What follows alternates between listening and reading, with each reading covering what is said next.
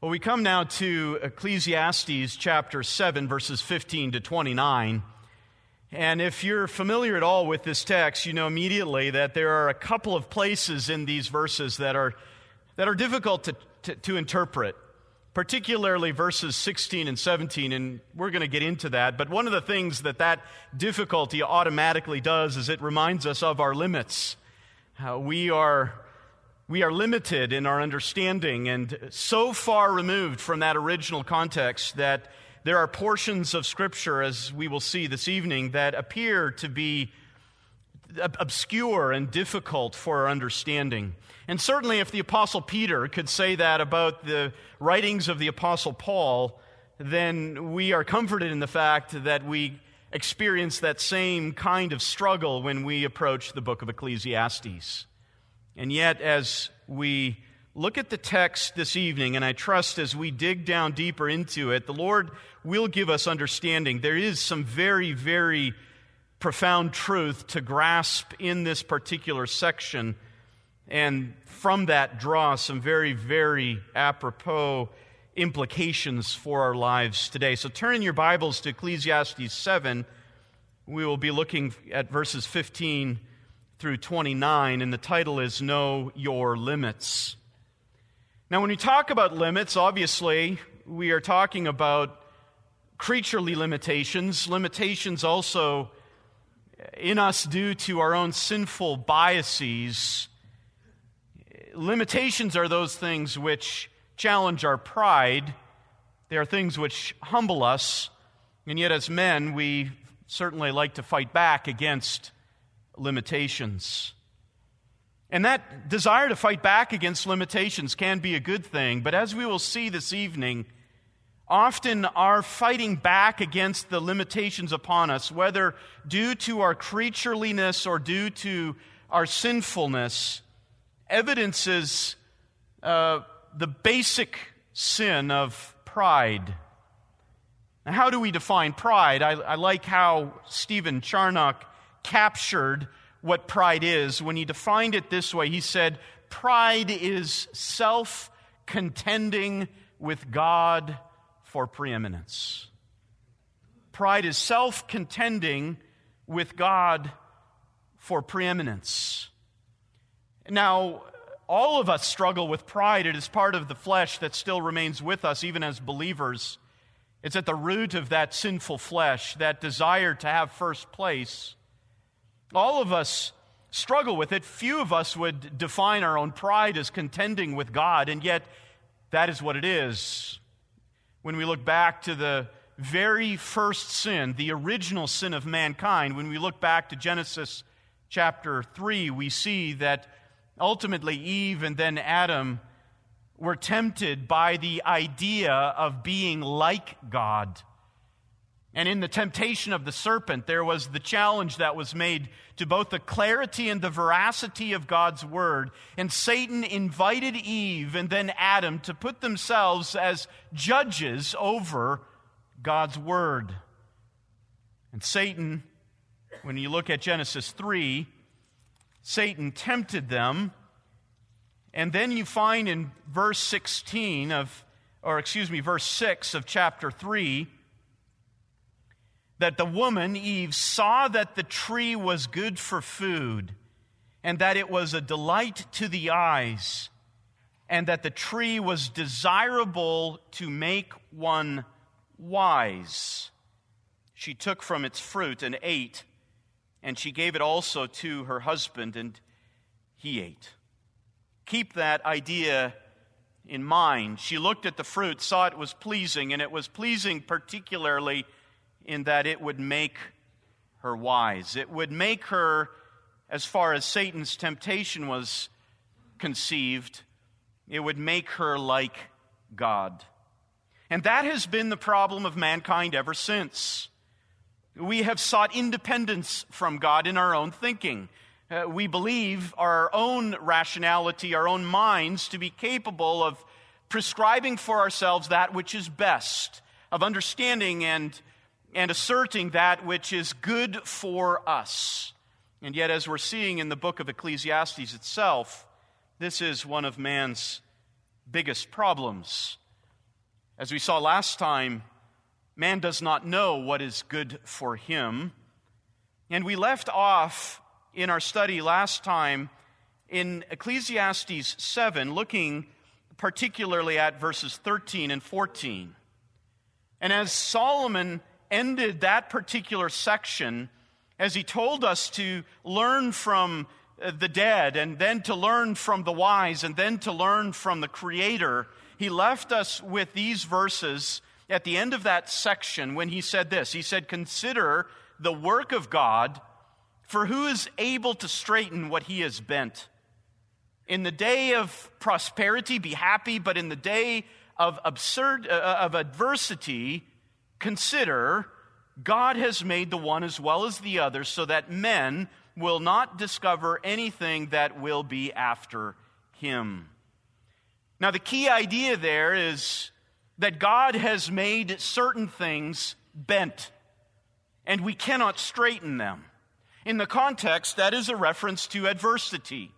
God has, due to the curse, has bent our circumstances. Not all of them, but some of them. He goes on to say then in the previous, or in the next verse, he goes on to say that there will be the day of prosperity, but there will also be the day of adversity.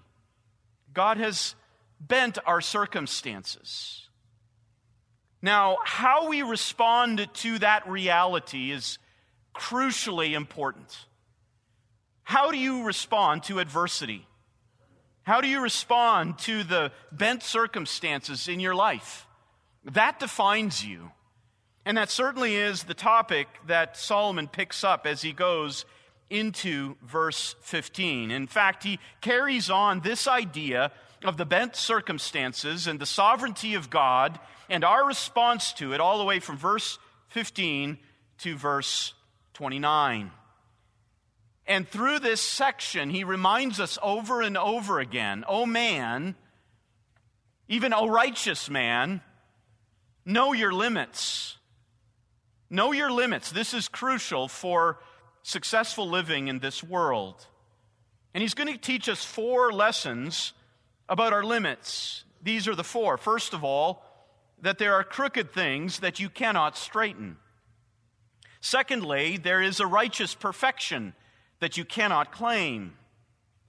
Thirdly, there are transcendent, transcendent mysteries you cannot explain. And then, fourth, there is a depraved disposition that you cannot deny. Let's look at the first of these, and it's found in verses 15 through 18. There are crooked things you cannot straighten. Men, know your limits. There are crooked things you cannot straighten. He says this in these verses I have seen everything during my lifetime of futility. There is a righteous man who perishes in his righteousness, and there is a wicked man who prolongs his life in his wickedness. Do not be excessively righteous, and do not be overly wise. Why should you ruin yourself? Do not be excessively wicked and do not be a fool. Why should you die before your time? It is good that you grasp the one thing and also not let go of the other. For the one who fears God comes forth with both of them. Now, as I said, those words in particular, that section of our, of our study this evening, and in particular, verses 16 and 17, have elicited no small amount of debate. One commentator says this few verses in all of Ecclesiastes are more subject to incorrect interpretations than chapter 7, verses 16 through 18. When Solomon says, do not be excessively righteous and do not be overly wise. What does he mean when he says, do not, in verse 17, be excessively wicked and do not be a fool? What does he mean? In fact, I was just asked this question a week ago. Someone heard that I was teaching on Ecclesiastes, and their first question was, What do these verses mean? Well, let's look at some of the proposals that have been made by interpreters about these verses. One of the proposals is this that Solomon is expressing what can be called the cynic's logic. And according to this view, Solomon is actually stepping away from any kind of biblical faith and is thinking completely like a natural man. He's contemplating about life without any reference to God whatsoever. That's one view, and it doesn't fit, it doesn't work. Another view that has quite a few proponents is the view that says that Solomon, or actually someone other than Solomon, is proposing what's called the golden mean, the golden average, or the golden level of balance. And this view is particularly popular among commentators who say that the book of Ecclesiastes wasn't written in the 10th century BC, in the time of Solomon. It was written instead during the time of the great Hellenistic philosophers by someone else, very different than Solomon. In fact, Aristotle, the Greek philosopher, did advocate what is called the golden mean. In fact, he said this he said, Virtue lies in a mean between opposite extremes. And he bases his ethical system upon that. Other Greek philosophers, such as Zeno, followed that up with the whole school of Stoicism to say that the best path in life, the, the one that'll yield you the best results, is to avoid either excessive righteousness or excessive foolishness. This view would say that Solomon or whoever writes this book is counseling against what one writer says too goody goody or too impossibly naughty. That both options are just not good for, for a man's life. There are better options, those ones are quite extreme, but there's one that sees these verses as a warning against fanaticism. Some commentators look at verses 16 and 17 and say that the preacher here, Solomon perhaps, if they take him, uh, take uh, Solomon as the author of this book, say that, that he is counseling his, his readers to avoid extremism. You could say to avoid legalism, to avoid that pursuit of perfection that is nonstop striving because after all, this kind of nonstop striving takes a definite toll on a person's mental health, their emotional health, their spiritual health, and even their physical health. It leads them, as Solomon says here, to ruin. So it is against what you could even say is Pharisaism.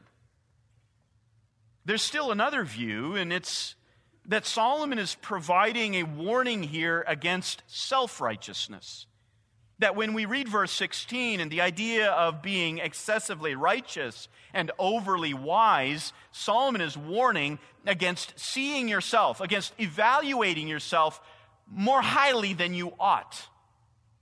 He's warning against seeing yourself as wise in your own eyes, which Solomon back in Proverbs 3 warns against in verse 7 do not be wise in your own eyes.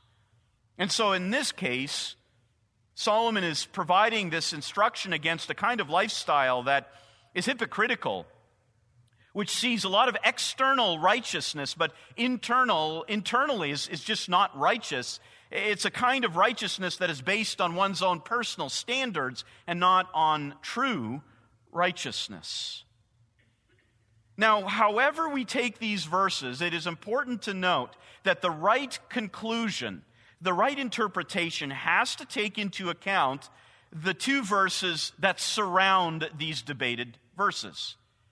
This is a whole paragraph. It begins in verse 15 and it ends in verse 18. So, whatever is taught in verses 16 and 17 must fit with verse 15 and verse 18. And when we look at those two outer verses, eh, we see a, a kind of logic that actually develops and leads us to what I think is the best way to understand these verses. Let's look at and trace the logic of this text. First of all, in verse 15, you could see, or you could summarize the verse this way a disturbing reality observed. A disturbing reality observed. Solomon says this I have seen everything during my lifetime of futility there is a righteous man who perishes in his righteousness, and there is a wicked man who prolongs his life in wickedness.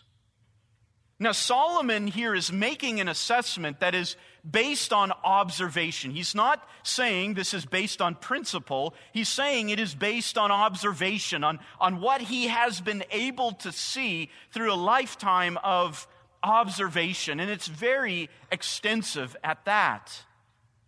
And what he notices here is that life doesn't conform as we would expect it to in every situation to what is called the doctrine or the law of retribution. Now, what's that? Well, the Mosaic Law, for example, said that if you do this and you obey the law and you follow the statutes, you will enjoy a long life.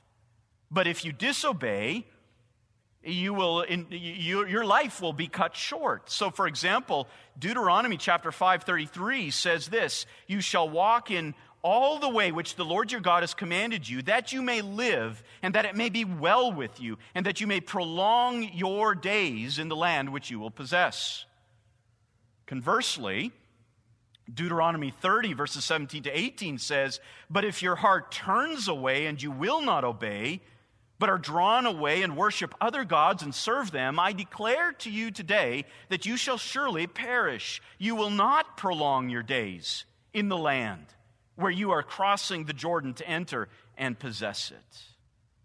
So in the book of Deuteronomy, there's reminders over and over again of this law of retribution. That you obey and things will go well. You disobey and, and you will be punished.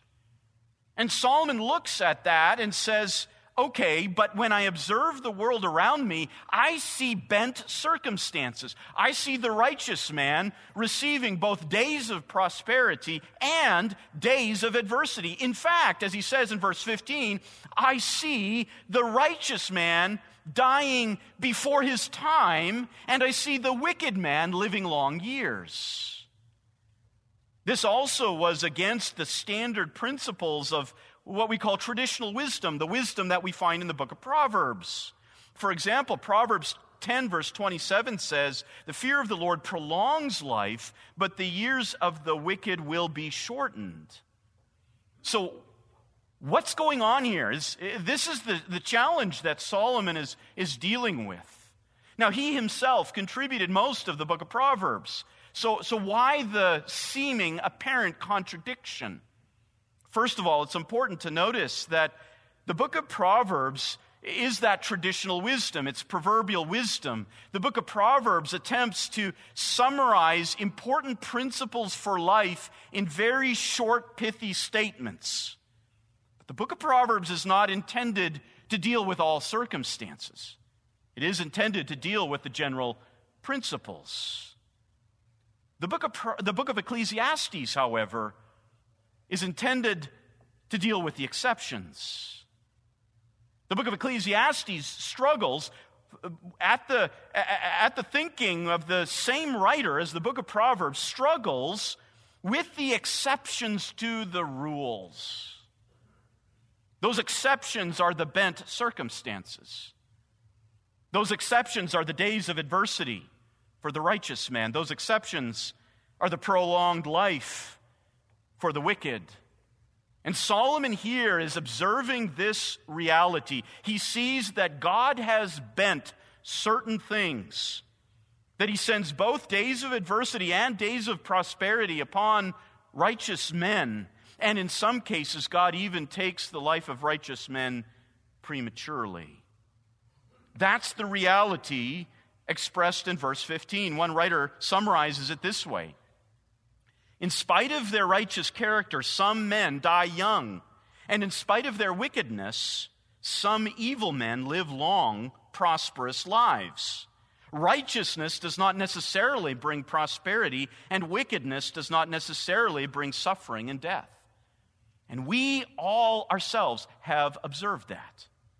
And it's not the only place, even in the scriptures, where that is detailed. Look at Psalm 73 and the struggle of Asaph, who, who wrestles with the same reality. Why, Lord, do the wicked prosper and the righteous suffer? That's the same issue that Solomon is dealing with. So, with that in mind, now we enter verse 16. He has given us an observation. Now he gives us a predictable reaction. A predictable reaction, but it's one that he denounces. And that reaction is going to be seen as, as two sides of, of a coin.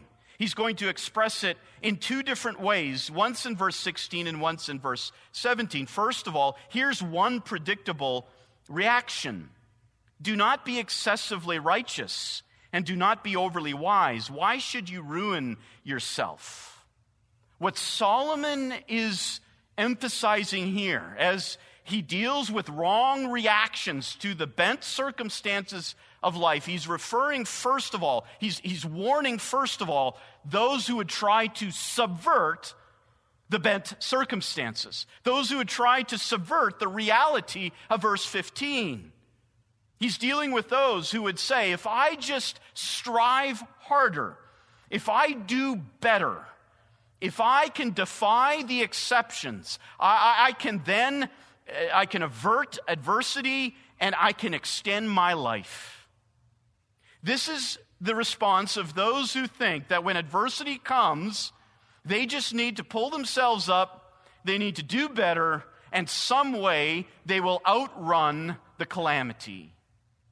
Solomon first deals with that and says that is not the proper response to adversity. That's not the proper response to the possibility of an early death. You cannot outrun it. Solomon's counsel here, is, his warning, is for those with a high view of their own ability, who place great confidence in their flesh, and who do determine, according to their own abilities, because they're worth it, they determine to try to outrun the adversity. Solomon says no matter how hard you try, in your action of excessive righteousness and your activity of outthinking God, no matter how hard you try, you cannot straighten what God has bent. In fact, the harder you try, Solomon says, you'll make things worse. You will ruin yourself. That's not an option. He deals with another option then in verse 17. He says, Do not be excessively wicked, and do not be a fool. Why should you die before your time? Now, Solomon responds to another inappropriate reaction to the reality of verse 15 and the death of the righteous and the prosperity of the wicked. Solomon says, hey, Wait a minute, don't try to take advantage of those bent circumstances. Don't be an opportunist. Some would say this since the righteous die young, and since the wicked can live long, what matter does it make? What difference? Sin won't kill me, so let me press into it. God has bent the circumstances so it doesn't matter what I do.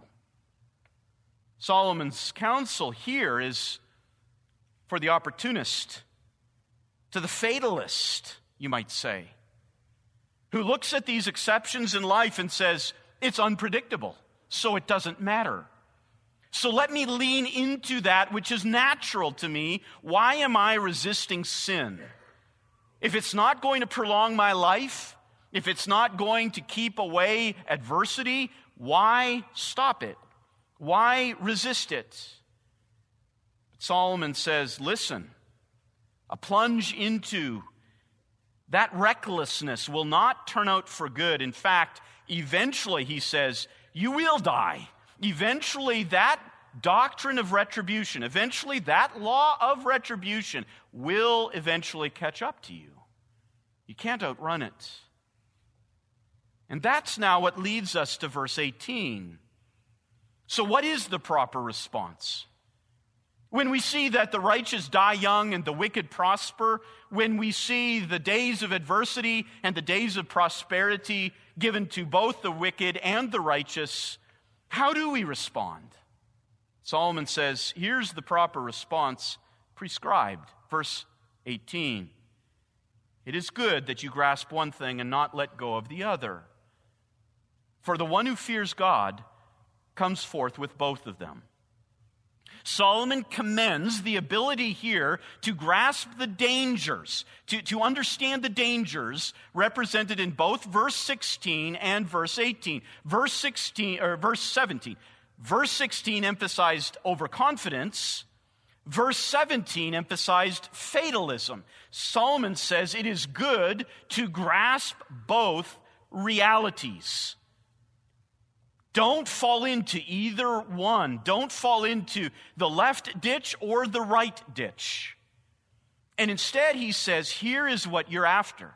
Rather than being overly righteous in your efforts to avoid adversity, rather than plunging yourself into sin, be exceedingly fearful.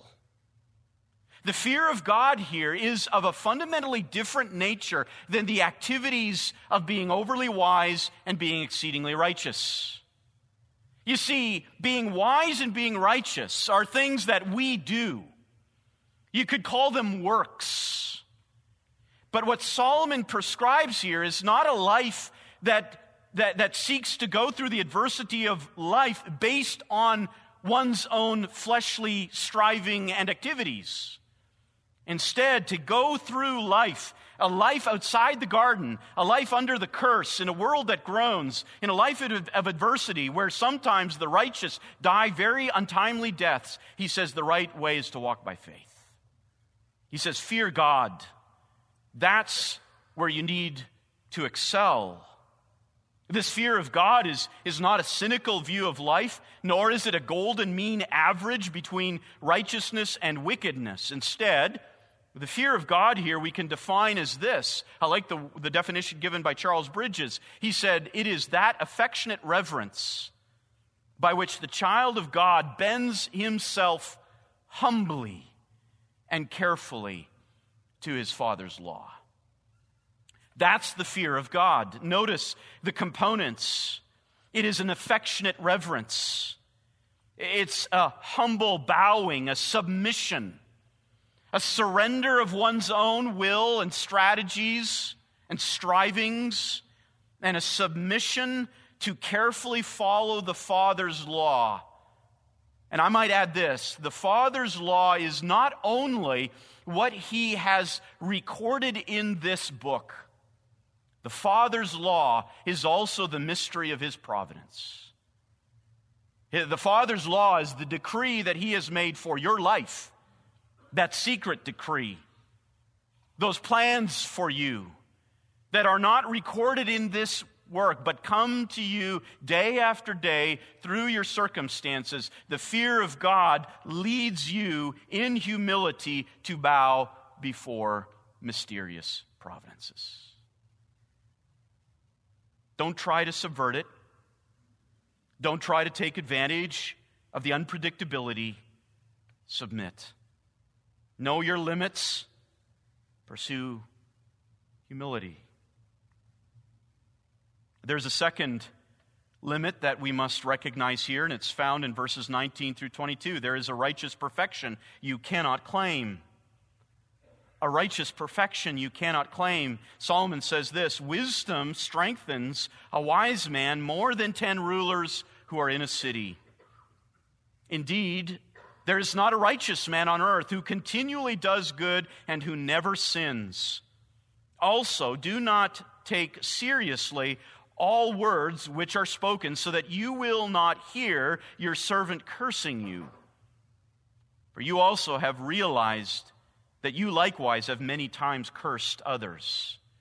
Now, to some extent, some look at this and think there's no smooth flow to what Solomon is, is teaching here. Instead, it's this combination or collection of various sayings, but there is certainly a flow to it. What Solomon wants us to recognize, first of all, even though he has said there is a limit to wisdom, that fear is, is what you ultimately need, he doesn't want you to disband with wisdom altogether. And so he begins by extolling the value of wisdom. It does provide an advantage for you. Verse 19, wisdom strengthens a wise man, more than 10 rulers. A wise man can have more benefit and be strengthened more than the collective intelligence of 10 city rulers. But before you go too far, Solomon's purpose here isn't now to, to go on and extol all of wisdom's virtues. There are limits to wisdom, and now he gets to that in the next verse. He says this Indeed, there is not a righteous man on earth who continually does good and who never sins. There is a limitation to this wisdom, he says. He's speaking to us realistically. There is a limitation, and this is the limitation. Wisdom cannot erase the stark reality of what we call total or universal depravity. It can't eliminate the presence of sin in this world. It can't eliminate the consequences of that sin in this world. In fact, it cannot, wisdom cannot bring you in this life perfection. What is total depravity? You can define it this way. John MacArthur and Richard Mayhue in the book Biblical Doctrine provide this definition. Total depravity is the belief that humans begin life with all aspects of their nature corrupted by the effects of sin. Thus, all their actions will lack totally pure motives. This does not mean, of course, that they are as wicked as they possibly can be. But notice Solomon's emphasis here. He says, There is not a righteous man on this earth. There's not a righteous man. We, it, it echoes what the psalmist says in Psalm 14, verses 1 and 3 there is no one who does good, there is no one who does good, not even one. Solomon himself said this as he dedicated the temple. He said in 1 Kings 8, verse 46, For there is no man who does not sin. And in Romans 3, verse 10, in that beginning of that key section in Paul's letter to the Romans on the doctrine of total depravity, Paul says this there is none righteous, not even one, which is perhaps the only place where Ecclesiastes is possibly cited in the New Testament. We're not sure whether Paul is citing Psalm 14 or Ecclesiastes 7, verse 20. But the idea is, is straightforward. There's not a righteous man on earth. You cannot claim that righteous standard for yourself. Know your limits. He also goes on to say this Do not take seriously all words which are spoken, so that you will not hear your servant cursing you. For you, ha- for you also have realized that you likewise have many times cursed others. To develop this recognition of depravity and the effects of sin on us, Solomon goes to that place where where sin is, is most evident, most rampant, most destructive sins of the tongue. We even know that from James 3, don't we? James 3, verse 2 says, We all stumble in many ways. And if anyone does not stumble in what he says, he is a perfect man. Now, we all sin through our mouths. And in the rest of that chapter in James, he goes on to say how we will bless God and curse men with that same tongue. So Solomon takes that same idea and says, Look, this is the illustration of the fact that you are not righteous. He's, he uses the idea of to curse, which means to declare something as contemptible and he, he points to an irony of offendedness here. What's interesting is that he does look to two different social standings the master and the servant. And he's addressing the master and he's saying, Don't listen to when your servant curses you. And you might ask, well, why, why would he say that? Shouldn't there be some level of authority? And Solomon says, no, you know what? You do the very same sin. Even though you are of a different social status, you engage in the very same thing. What Solomon is pointing to here is, is that offendedness that so often characterizes us. Someone slanders us, someone speaks evil of us, and we get so offended, we get so worked up and usually, those who get offended most are the biggest violators. Usually, those who feel so angry that others would slander them are those who commit the most sins of the mouth. William Barrick says this the individual who is acutely aware of his or her own sinfulness will more readily shrug off the foolish and unkind remarks of others. And I've found that in dealing with men, that sometimes I want to say, Methinks thou dost protest too much. I think you're overdoing this. I think you're, you're protesting too much because, boy, in the last five minutes, you have slandered the person who slandered you far worse than what he said about you. We cannot claim this righteous perfection.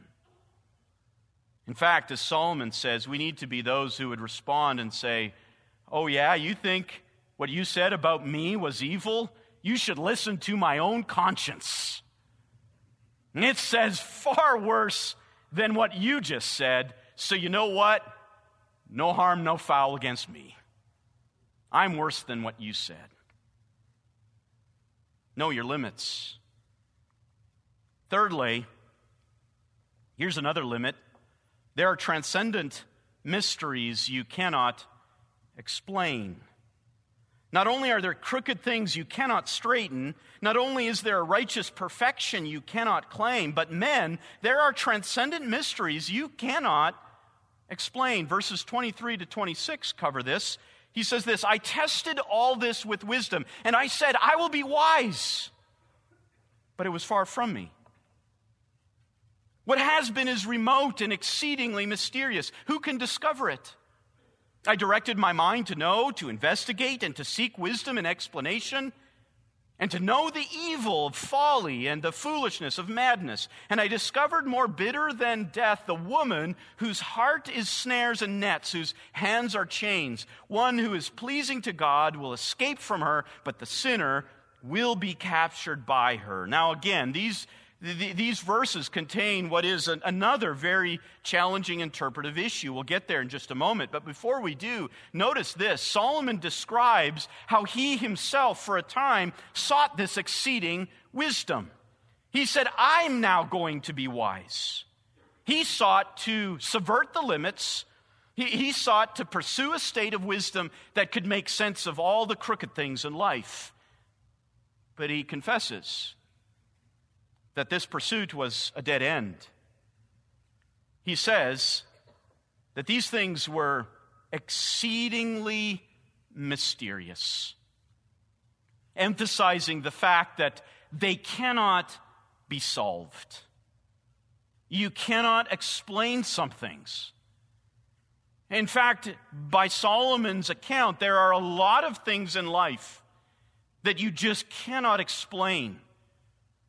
And Solomon brings us then to that rhetorical question which each one of us must come to and answer the, the, the, correct way. He says at the end of verse 24, Who can discover it? Who can lay it bare? Who can explain it? Who can explain God's mysterious providences in life, why he takes one and not the other, why he allows the wicked man to live a prosperous life and yet takes uh, uh, the, the, the righteous man in, in youth, why one person gets cancer and the other doesn't, why one lives a prolific life and, and, and, and enjoys what seems to be a long life and the other one who's pursuing righteousness and he's humble and yet he's always in poverty, he's always facing hardship. How can you explain that? And Solomon says, Who can discover this? The answer is no one. Not you, not man. These are mysteries. And as Moses himself said in Deuteronomy 29 29, the, the secret things belong to God. And so much of life is coming to the point where you embrace that and not only grin and bear it, but lovingly, adoringly submit and bend underneath that reality. Now, he says he directed his mind to know and to investigate and to seek. And again, this speaks of his endeavor. This also uh, is important to note that Solomon already was one who surpassed the wisdom of all the people of the east and the wisdom of Egypt. 1 Kings 4:30. And yet he sought more. He wanted to see it from all perspectives. And one commentator describes his efforts with these words The image conjured up for us is that of a merchant or accountant poring over the documents, trying to give an account of every item, perhaps to assign everything to one side or the other side of the ledger, and then to tally it all up in order to arrive at the right balance. But here's the reality Solomon is never able to get the right balance. Not only does he not know which side of the ledger to put these different circumstances on. But no matter how he adds them up, they don't come to the total that he thinks they should. His effort was fruitless.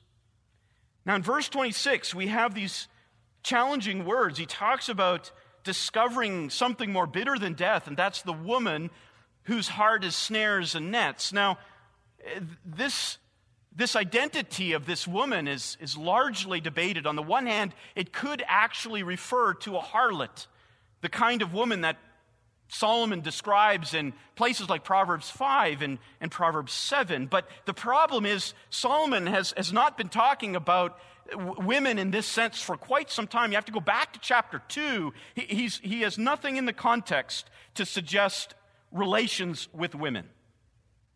So there's another, probably better way to look at this. This woman is, is a figurative harlot. And for this, we go back also to the book of Proverbs, to chapter 9, verse 13 to 18. You can read them later, but there Solomon personifies folly. It's, it's Madame Folly, the one who is very much like a, a real prostitute, but this is folly. This is one who invites, in the figurative sense, to the same kind of snares and, and traps and chains. And essentially, what Solomon is saying here is, is that in his endeavor to try to figure these things out, he pushed himself so hard, he, he, he, he ended up at the doorstep of folly he ended up at the doorstep of Madame Folly, and she was inviting him in.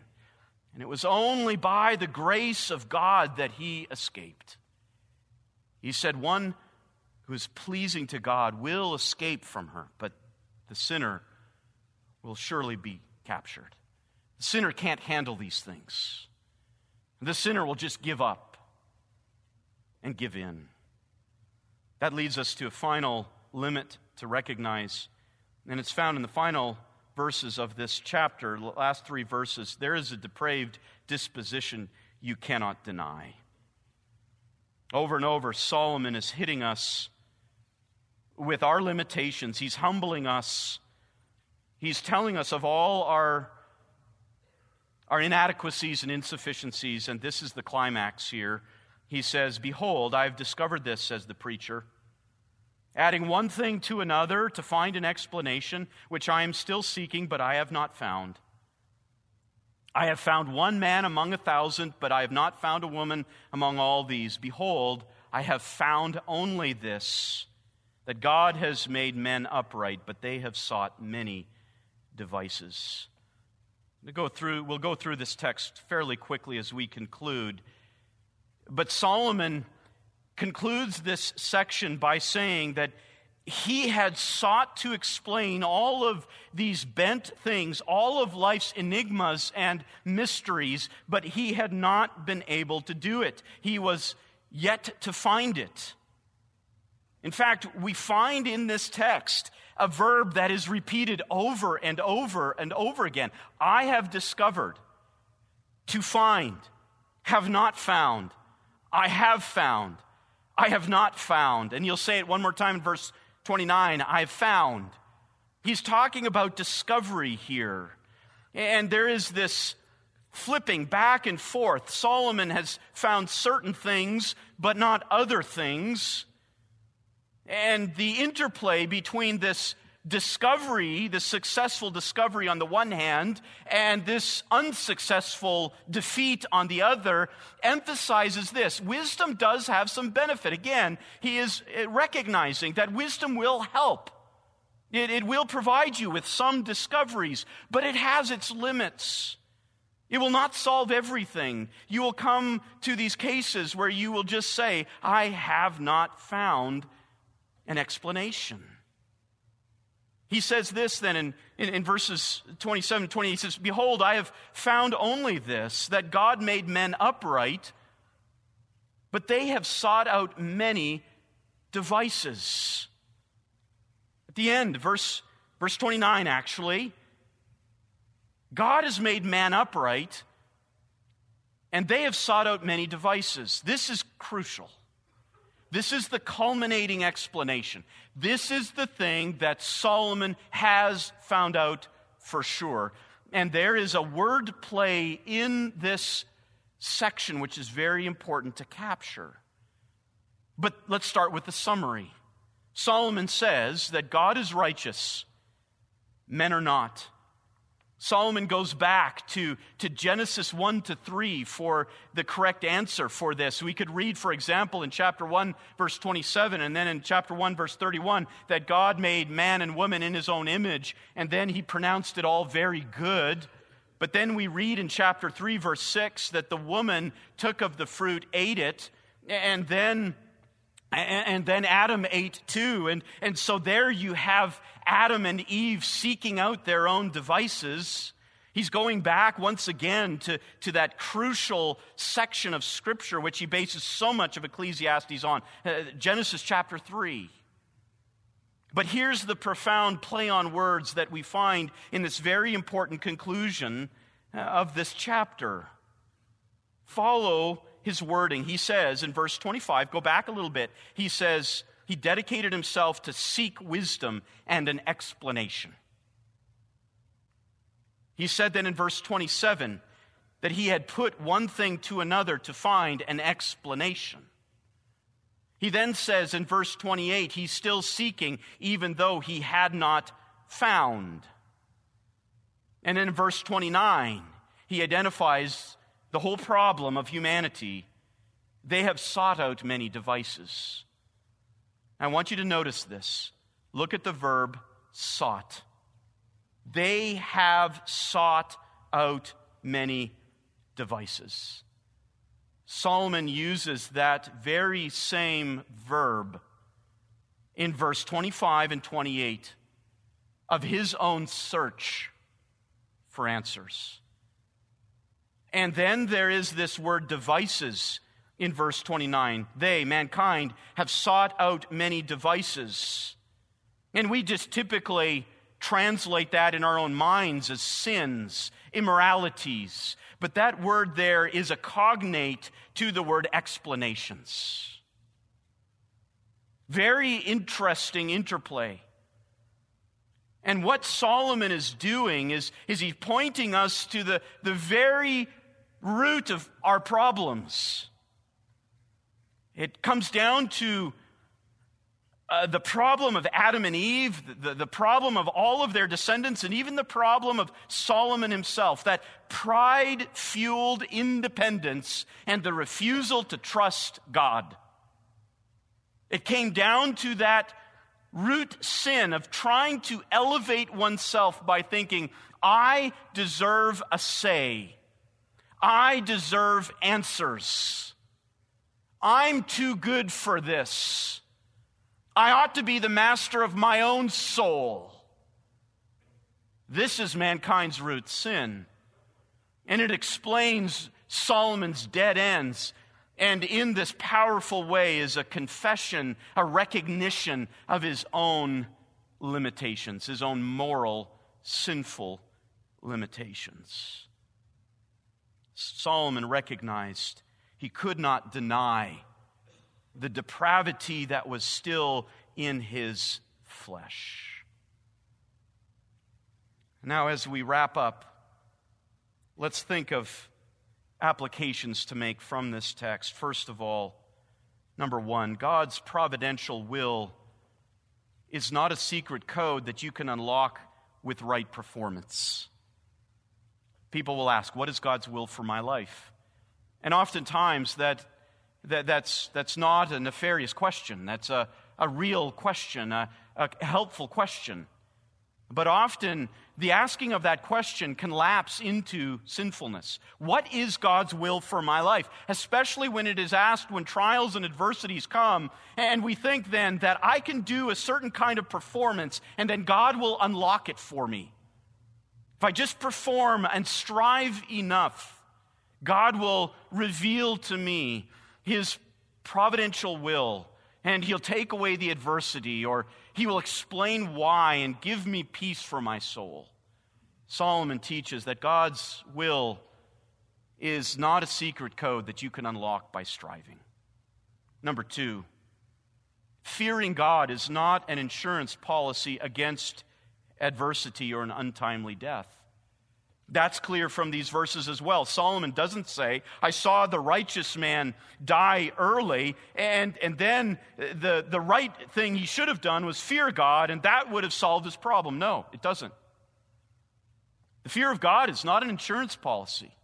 You may still die an untimely death, you may still receive many days of adversity.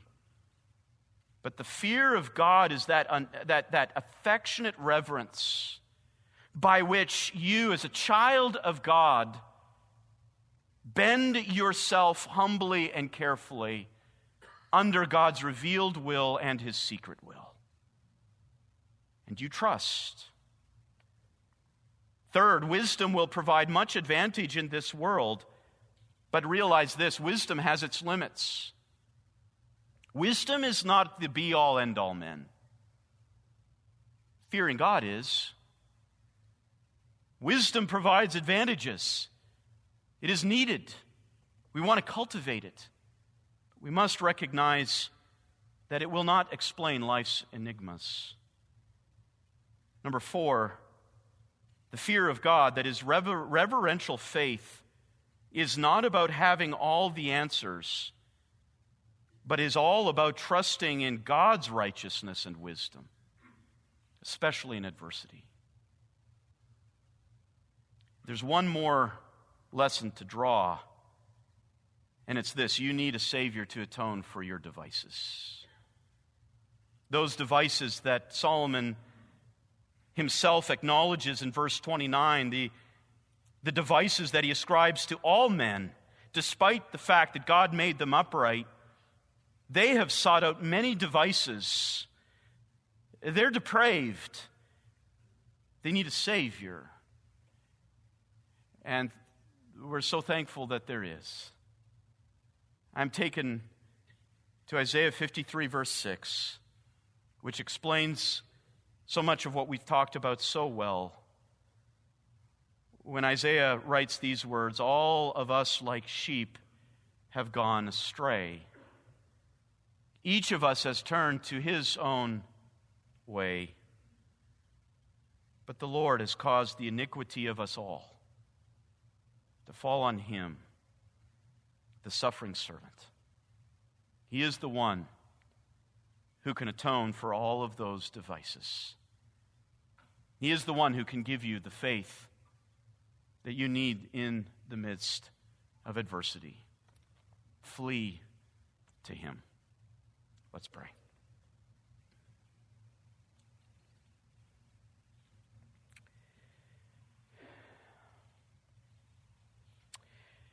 Father, as we grapple with these words, we are certainly convicted of our pride and reminded of the need for humility which we cannot produce in ourselves. We pray that you would give us a greater fear of you, a greater reverential awe that would enable us more consistently and more sincerely to bow underneath your law, underneath your word, and, and, and, underneath your mysterious providence. That you would give us a greater faith to trust in your righteousness, to trust in your wisdom, especially in the days of adversity. We pray, Father, that you would give us the sincere language of the, uh, of, of the hymnist who, who wrote these words Whatever my God ordains is right, his holy will abideth. I will be still whate'er he doth, and follow where he guideth. He is my God, though dark my road. He holds me that I shall not fall. And so to him I leave it all. He holds me that I shall not fall. Lord, give us that kind of fear. We ask it because you are worthy. In Jesus' name, amen.